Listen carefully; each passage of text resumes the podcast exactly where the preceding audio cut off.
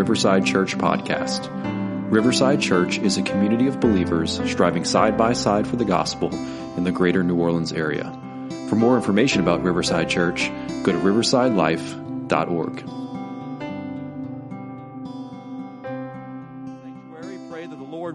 uh, make a way for you to be here this morning. Uh, so you've already encouraged me to see your faces this morning. I'm thankful uh, that God answered the, our prayers and brought you to worship with us uh, this morning. Uh, this passage that you just heard and that will be in this morning, again, Revelation 3, 14 through 22, if you haven't turned there already. Uh, at least in my estimation, it's one of those passages that gives us a bit of a gut check. It's reminiscent of that well-known passage in the Gospel of Matthew where uh, the Lord Jesus Christ says, on the last day, some of you will say to me, Lord, Lord, but he will say, depart from me, for I never knew you. You've heard the language already, and we're going to talk about it this morning. Uh, this idea that they're neither hot nor cold, they're lukewarm, and the Lord is, is saying that I will spit you out of my mouth. That this church in Laodicea is actually, according to this imagery that the Lord Jesus Christ is giving us, uh, is making him nauseous. One of my favorite depictions of uh, being nauseous uh, comes from uh, the great film The Sandlot. Anybody ever see The Sandlot? Uh, if you're wondering, that's probably my favorite film of all time, just to uh, give you the depth of my uh, cinematic uh, knowledge there. Uh, one of my favorite scenes of that movie, perhaps you remember it, the, the boys from The Sandlot beat what would be equivalent to today as some sort of travel ball team. They have the uniforms, they have the playground and all of this. And so they beat them. And in order to celebrate their wonderful victory, uh, they go to this uh, amusement park type of place. Do you remember this? And do you remember what happens in that scene? They're celebrating uh, this great victory that they've just enjoyed of how strong they are, how wonderful they are. And one of the guys thinks he's uh, going to be wise, and he pulls out a bag of uh, tobacco, chewing tobacco. Do you remember this?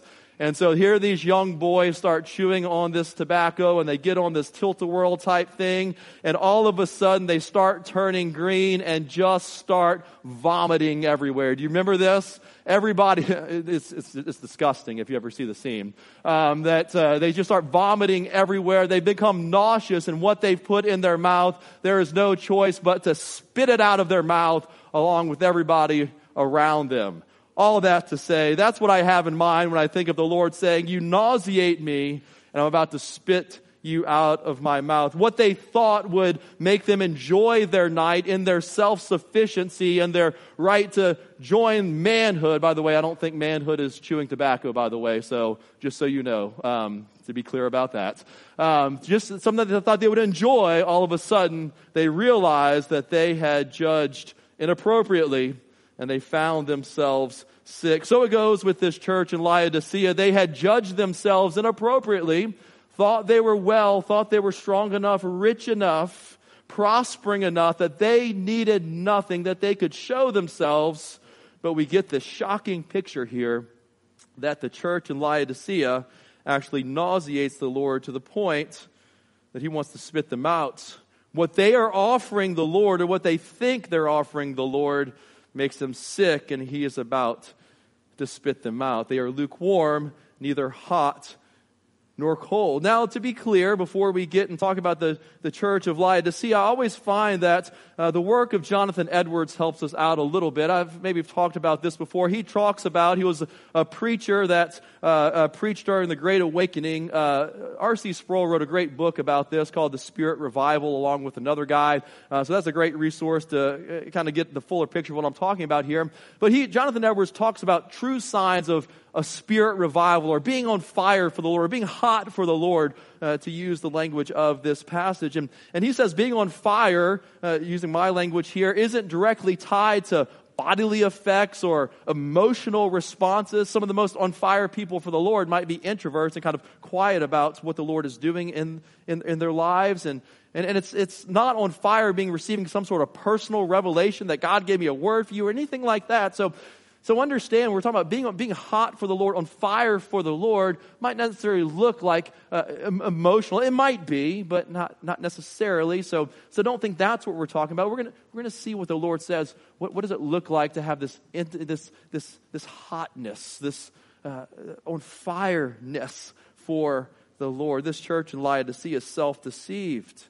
We need to ask ourselves, let me go ahead and give you kind of a, a big question to ask, a, a big question to ask throughout Uh, uh, this morning are, are you self deceived by outward signs, or are you humbly seeing yourself as Christ sees you?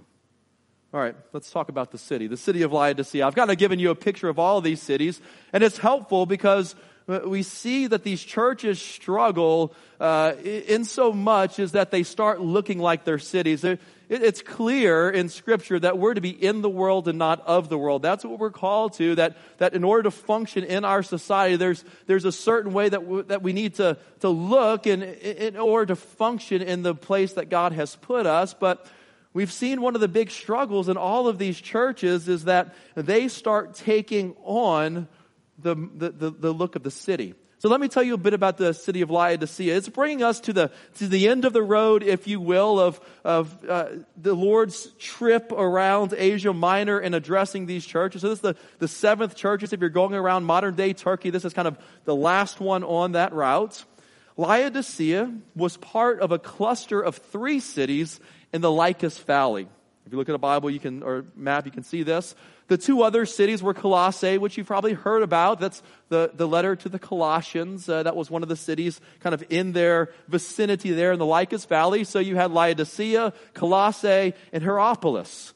The city, Laodicea, as in this, in this area, was a well protected city naturally, but it, its only source of fragility was its water source.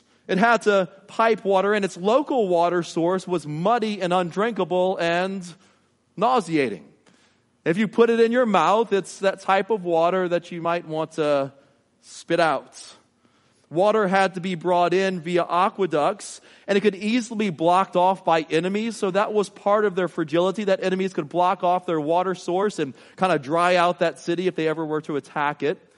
But additionally, the water that arrived in Laodicea arrived neither hot nor cold, but lukewarm. If it was coming from Hierapolis, Hierapolis had some hot springs, some medicinal springs that they used that warm water for. And by the way, when that water would make its way to Laodicea, by the time it got there, that hot water had become lukewarm. Colossae had a cold water source, a very refreshing cold water source.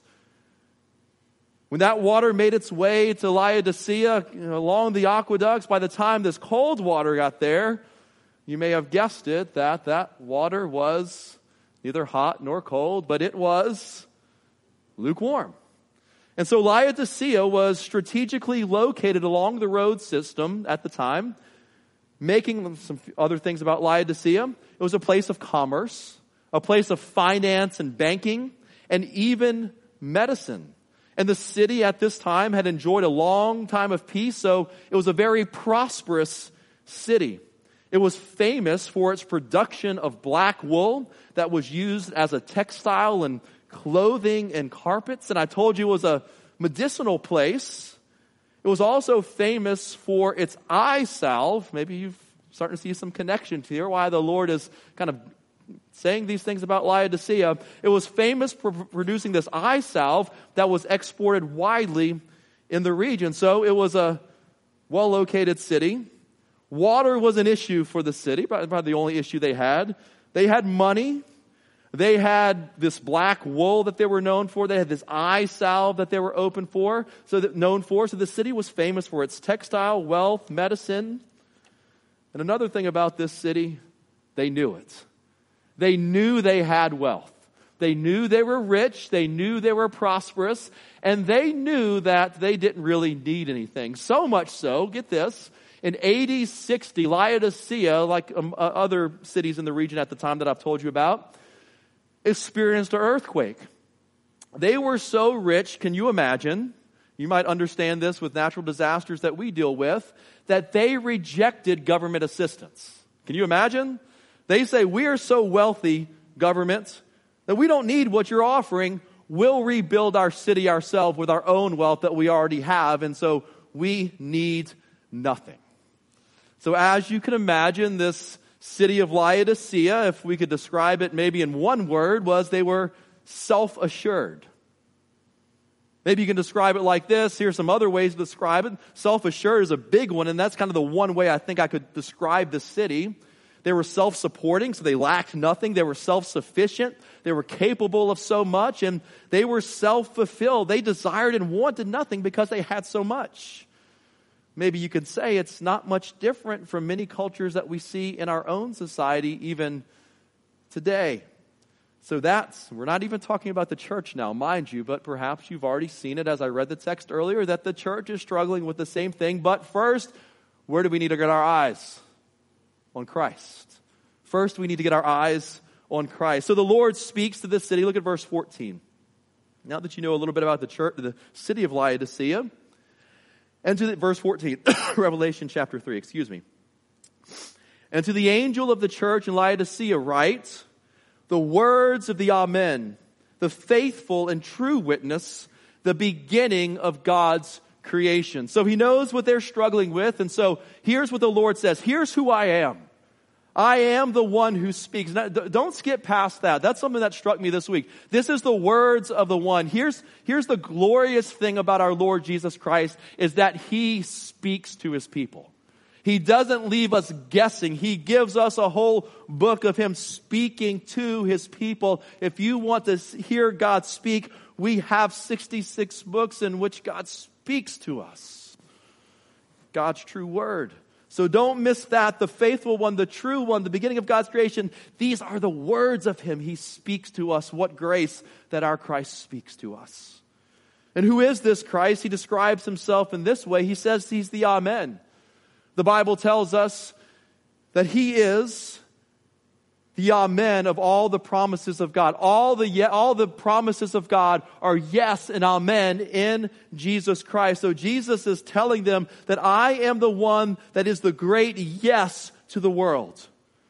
Yes, there is life. Yes, there is eternal life. Yes, there's forgiveness. Yes, there's hope. Yes, there's restoration. Yes, there's healing. Yes, there's covering for your shame. Yes, there is refined gold. Yes, I am everything you need. And all the promises of God are yes in Jesus Christ, not in the things of the world. That's not where you will find your satisfaction. That's not where you will find the promises of God fulfilled, but you will find them fulfilled in me. Get your eyes on the great I am. So the words of the I am, I mean the amen, I'm saying the I am. Did I say that the whole time? I meant amen. So scratch what I just said, edit it in your mind, and express I am for amen. He's the great amen. You're following with me, right? Now that I know you're paying attention, I'm, I'm paying attention as well to what I'm saying the faithful and true witness. Not only is he the Amen, he's the faithful and true. He is the one who is the standard. He is the one who's faithful to us and he's the one who is true. He is the one that we compare ourselves to, not the world. And so if you think you can compare yourself to the wealth of your city or the prospering of your city or those around you or even spiritually compare yourself to people around you, watch out for comparison. He is the standard. And He is a high standard. He is the true standard. He is the Amen.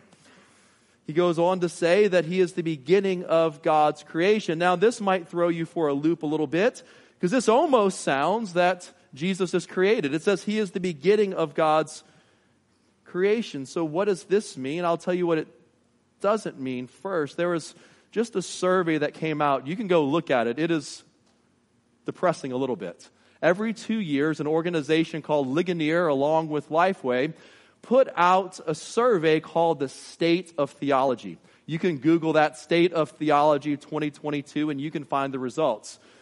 Surveyors ask Christians, evangelical Christians, basic statements about the truth of theology, the truth of who our Lord and Savior Jesus Christ is, and they answer those questions.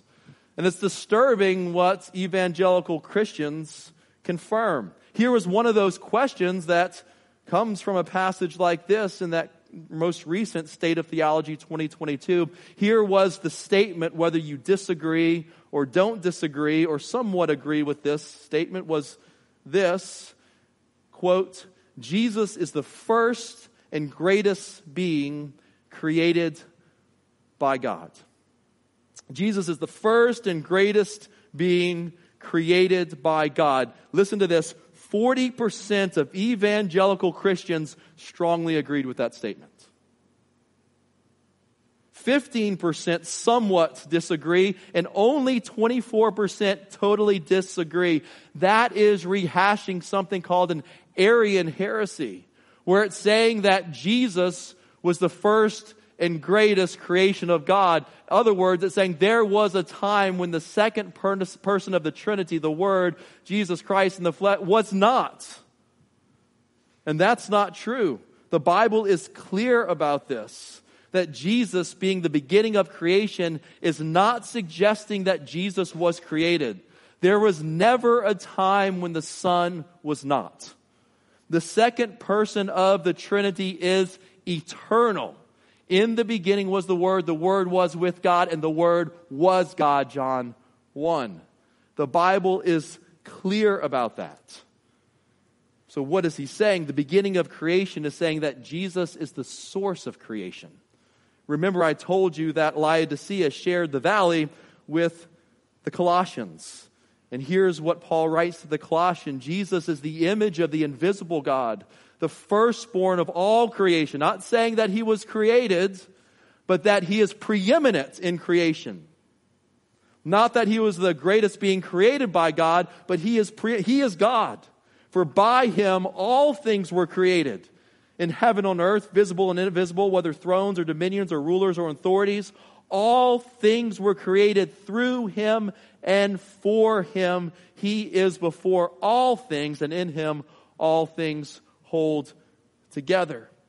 And so, what the Lord Jesus Christ is saying, not only is He the Amen, the faithful and true, but He is the source of all things. He's the true source of everything in this world. The faithful and feeble Christians, He's saying, I, the Creator, the Provider, the Sustainer of all things, am reliable, faithful, dependable, and everything you ever hoped for here's, let's see what the church is struggling with. That's the Christ, but the church is struggling with that they are the source of all things. They are the sustainer of all things. We need nothing, for we are rich, we are prosperous, and we need nothing.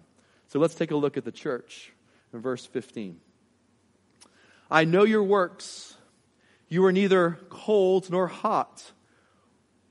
Would that you were either cold or hot. So because you are lukewarm and neither hot nor cold, I will spit you out of my mouth.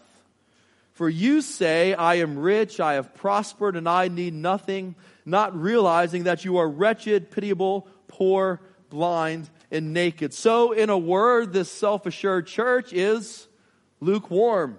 And the Lord says, I know your works, and I know that you are lukewarm. I, I, told you a second ago the, the image that would come to their mind. They knew what this meant. The water coming from Hierapolis that was warm would turn lukewarm, and the water that was the cold water from Colossae would turn lukewarm. It was neither refreshingly cold nor soothingly hot. It was nothing but tepid water and perhaps seeing wealth, security, and comfort as a sign of God's favor, the church took, it, took its cues from its own city in which it was to shine as a light, and it was lukewarm. They were in the world and of the world. It was not that they were in the world and not of the world. And remember, this hotness does not deal with emotion or enthusiasm, but deals with true self evaluation of, of who we are. Did you hear their self evaluation? So, this lukewarm church, and you understand what's going on here, do you hear their self evaluation? Verse 17, let's hear it again. For you say, I am rich. Here's how they see themselves I am rich, I am prosperous, and I need nothing. In a word, we could say that this church in Laodicea is self deceived. They are saying what they're saying looks a lot like the city in which they are living, and the, the Lord is exposing them. That's a good thing when the Lord exposes us. Because in that comes healing, in that comes true evaluation of our true hearts and, and where we are. The Lord is exposing them. Here, here's the truth the, the Lord knows what we really think about ourselves. Imagine this the Lord knows better about what we think about ourselves than what we really think about ourselves. In other words, the Lord knows us better than we know ourselves, if that makes sense. He knows what we are truly thinking about ourselves. He is not mocked, he is not fooled. So perhaps they weren't even thinking this at this time. Perhaps they had become so ingrained in their city and the wealth and the prosperity and the needing of nothingness of their city that perhaps they didn't even realize how much they were looking like the city. That's, that's what I'm beginning to think as I'm, I'm reading through this passage this week. And so I take great comfort knowing that even if we don't outright say it, here's what I'm getting at. Even if we don't outright say this, the Lord knows what we think even before we say it. And so the Lord's exposing us. Maybe there's something like that in your own heart this morning that you think you've arrived, whether it's physical prosperity or, or spiritual strength or whatever else. And, and, and you've lost that dependence upon the Lord, then the Lord would say that you were lukewarm.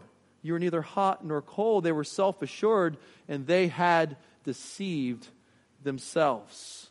So that's their self evaluation. And then the Lord gives them a, a true evaluation. Look at the second part of verse 17. They think I am rich, I'm prosperous, and I need nothing. But hear what else the Lord says about this church not realizing, they haven't even realized it yet. And here's what we need to realize if we're going to be hot and not cold or lukewarm, if we're going to be on fire, here's what we need to realize. You are wretched, pitiable, poor, blind, and naked. That is the true evaluation of where they are. They are wretched. They are miserable. They're pitiable. They are most to be pitied. They would not describe themselves at that way, that way. But the Lord is saying that's the true evaluation of what's going on in you, Laodicea. As you look like your city, as you take your cues from your city and look like that. And do you notice those other three descriptors that the Lord gives? And perhaps you've put this together already. You're smart people because you've heard about this city, their, their wealth, their eye salve, and their black wool clothing, textile that they were so famous for. Do you see how the Lord describes them? Not only wretched and pitiable, but look at these last three. They are poor, they are blind, and they are naked. These last three relate directly to the successful culture of that city. So, despite its financial wealth, the church is poor. Despite its medical school famous for eye salve, the church is blind, and in the face of a flourishing textile industry, they stand naked and ashamed. So Jesus does not pluck these descriptors out of the air. He was guiding the believers to see that their trust in the world's success was costing them everything. Let me say that again. He is getting this church in Laodicea to see that their trust in the world's success was costing them everything. And they had become lukewarm, not realizing their real condition. The condition, the, the church in Smyrna was poor, but the Lord says, Yet you are rich. This church in Laodicea is rich, yet they are poor. A hot church, then, I believe, is a, is a helpless church. A church that knows its true condition is a Christian that knows its his or her true reliance on the wealth and the healing and the clothing of the Amen, the faithful, the true, the source of all things. 2 Corinthians 8 9 says, For our sake he became poor, so that in him we might become rich. Lukewarm Christians forget where their true richness comes from. Lukewarm Christians are neither healing nor like the warm water nor refreshing. They are lukewarm. Are you a healing or refreshing person or you just lukewarm and tepid? Here's, here's the warning for this church. Look in verse 16. We've said it a second ago. I will spit you out of my mouth. That's the warning. Here's the good news and grace in this hard image to have, this nauseating image. He hasn't spit him out yet. He will, that's the warning. But he hasn't yet. There's time to repent. I will spit you out, but I haven't yet. Oh, the grace, lukewarm Christian, this morning. Or lukewarm person who's neither hot nor cold, never come to saving faith in Jesus Christ. There's still time to turn. There's still time to turn. Oh, the grace of our God. The hard words of our God, but the grace of our God. Here's the solution from this warning, verse 18. He, gives, he doesn't stop and say, I'll spit you out. Good luck figuring it out. Here, here's, here's the way forward. Oh, his words a lamp unto our feet and a light unto our path. Here's the path forward. Verse 18 I counsel you to buy for me gold refined by fire so that you may be rich, and white garments so that you may clothe yourself, and the shame of your nakedness may not be seen, and salve to anoint your eyes so that you may see. Verse 19, those whom I love, I reprove and discipline, so be zealous and repent. You've heard those things from that city. So, so he takes the poor and the blind and the clothing and brings them back out to them to describe this to the city. So the Lord is saying, what's the way forward? Listen to my counsel. Listen to his counsel. Listen to his word. And what is his counsel to buy from me?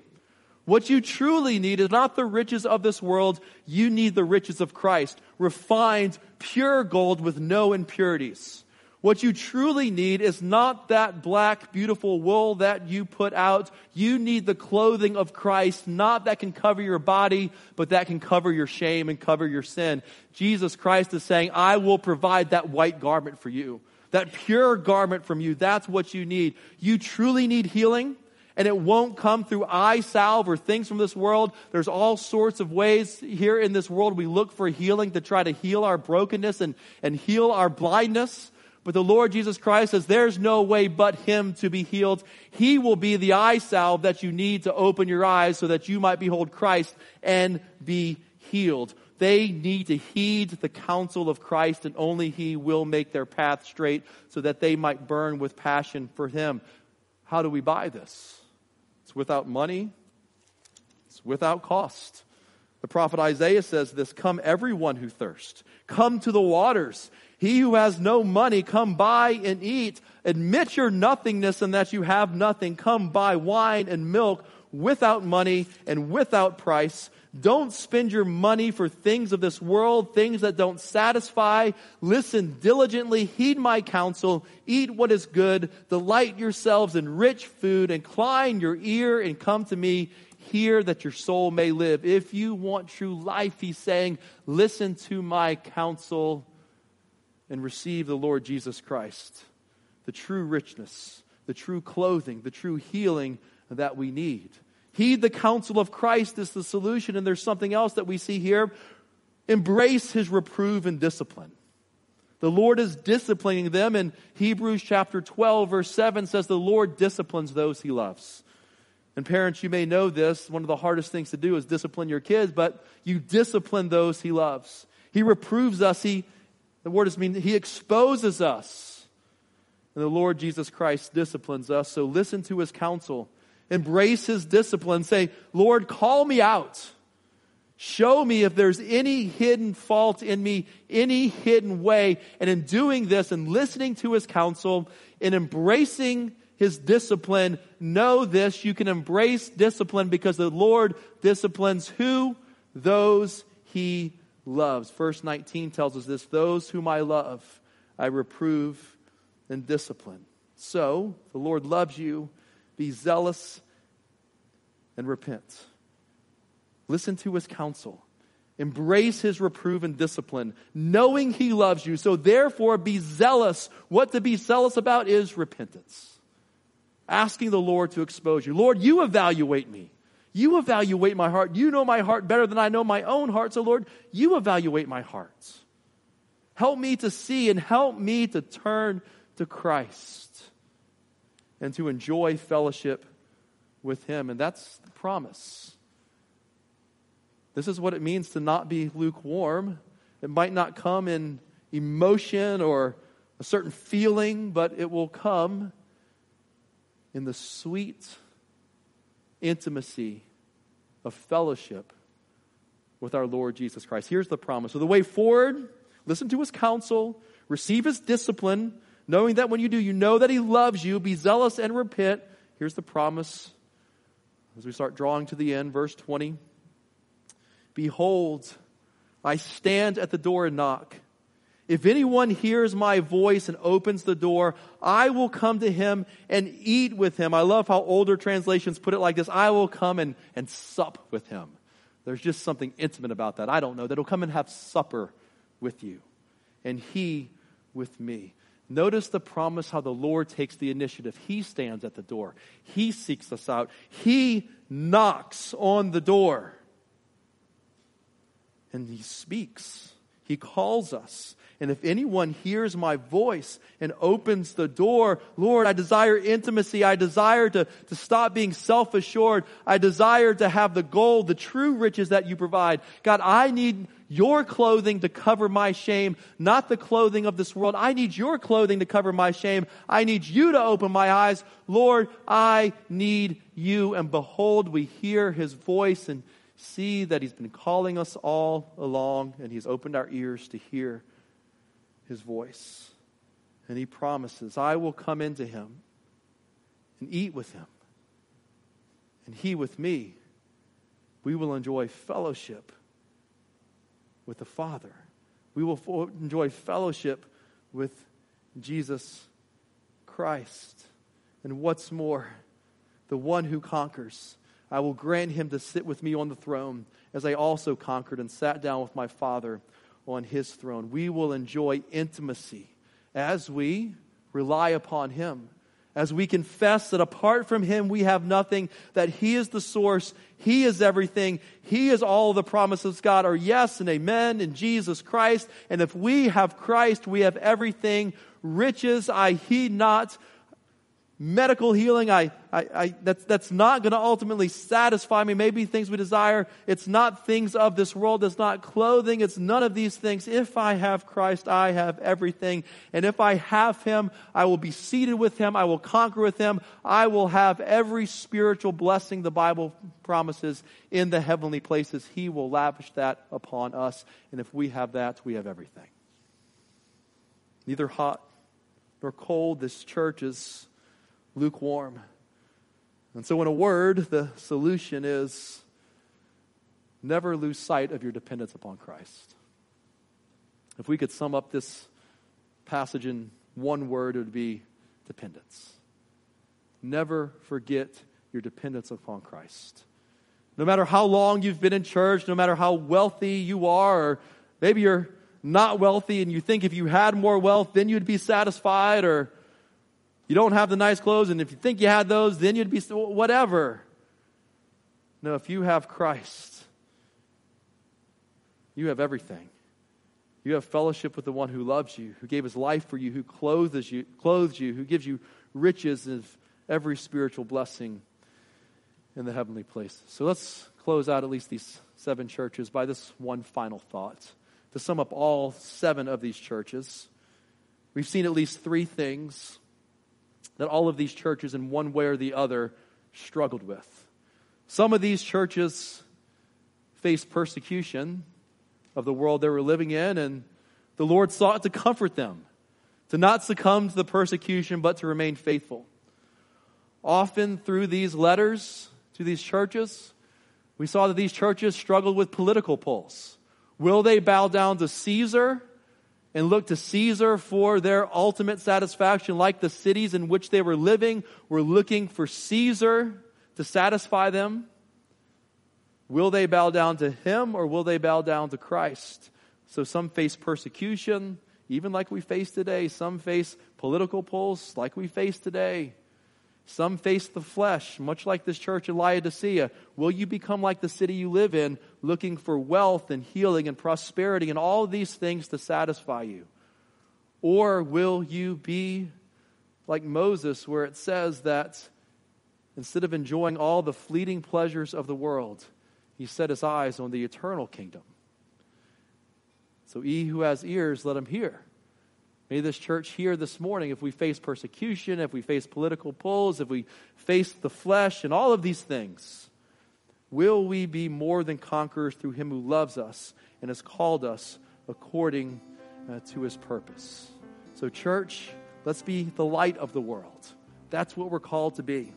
And may our lampstand shine brightly in this community. As like the church in Laodicea, we say, Lord, if we don't have you, we have nothing. But if we have Christ, we have everything. Let's turn to the Lord in prayer.